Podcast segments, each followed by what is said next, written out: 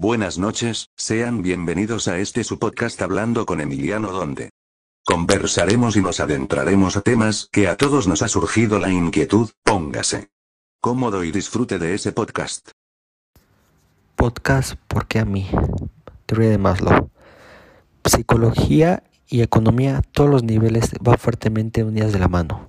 Dentro de la psique de individuos y grupos nos encontramos con una tónica generalizada para explicar el comportamiento y la motivación de estos. La explicación más convenciente sobre los efectos de la motivación en los individuos fueron, fueron formulados por el psicólogo Abraham Maslow y la famosa pirámide de Maslow tema al que vamos a dedicar nuestro concepto de economía de la semana. La motivación se ha convertido en los últimos tiempos en la gasolina que mueve la sociedad.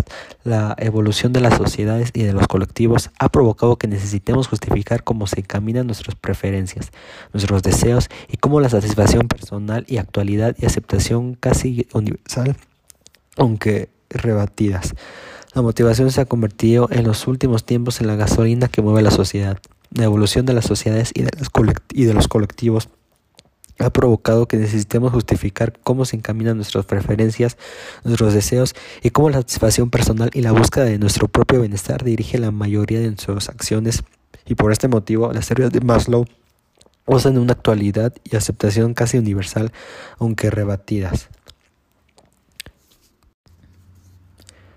En 1943, Maslow formuló a Theory of Human Motivation, teoría en la que define una jerarquía de necesidades humanas y argumenta que a medida de que los individuos van satisfaciendo las necesidades más básicas, los individuos desarrollan necesidades y deseos más elevados.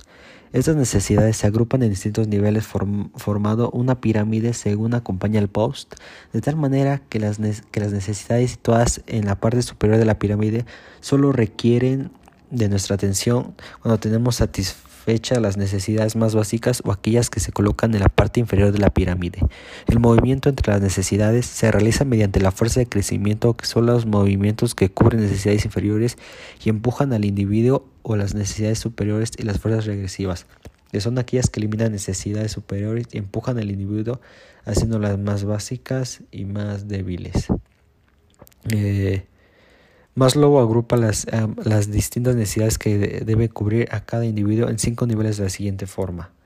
Necesidades básicas, que, eh, que básicamente se incluyen las necesidades fisiológicas básicas para mantener la vida humana y la supervivencia de la especie.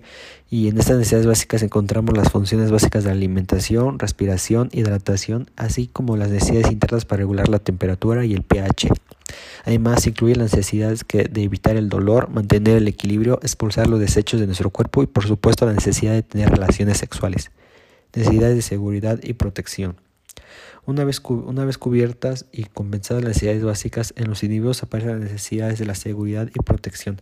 En estas necesidades se desarrollan también conceptos que acotan y ponen límites.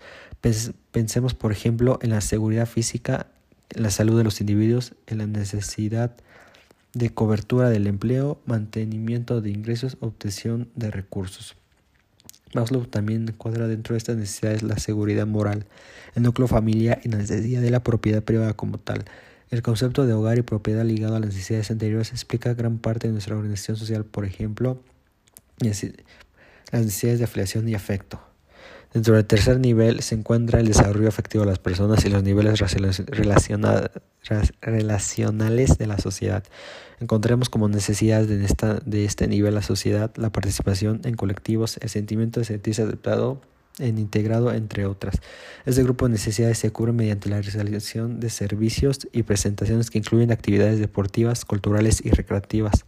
El ser humano por naturaleza siente la necesidad de relacionarse, ser parte de una comunidad, de agruparse en familias, con amistades o en organizaciones sociales.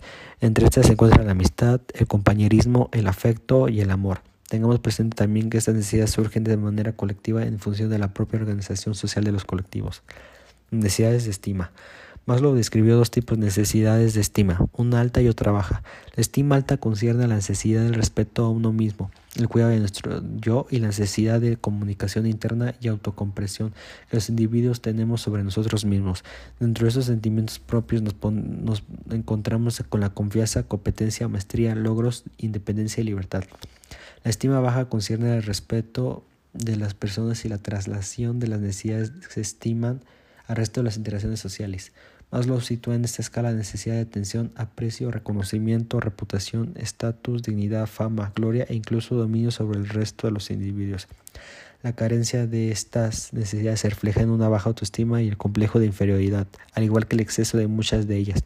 También da un origen de graves psicológicos en muchos individuos. Autorización o autoactualización. Este último nivel es algo diferente y Maslow utilizó varios términos para denominarlo a lo largo de toda su vida, tales como motivación de crecimiento, necesidad de ser y autorrealización.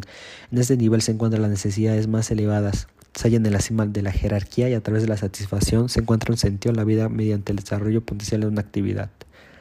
Para alcanzar este nivel, todos los individuos necesitan alcanzar y completar hasta la mejor punto posible de estos niveles inferiores. En conclusión, esta teoría de Maslow va ligada mucho de nuestra vida cotidiana, que incluye mucho. Y al saber sobre ella, podemos reconocer y saber que básicamente va, somos, nuestra vida es de esta teoría. Muchas gracias por escuchar este podcast y, lo escucha, y nos vemos en podcast nuevo. Hasta la próxima.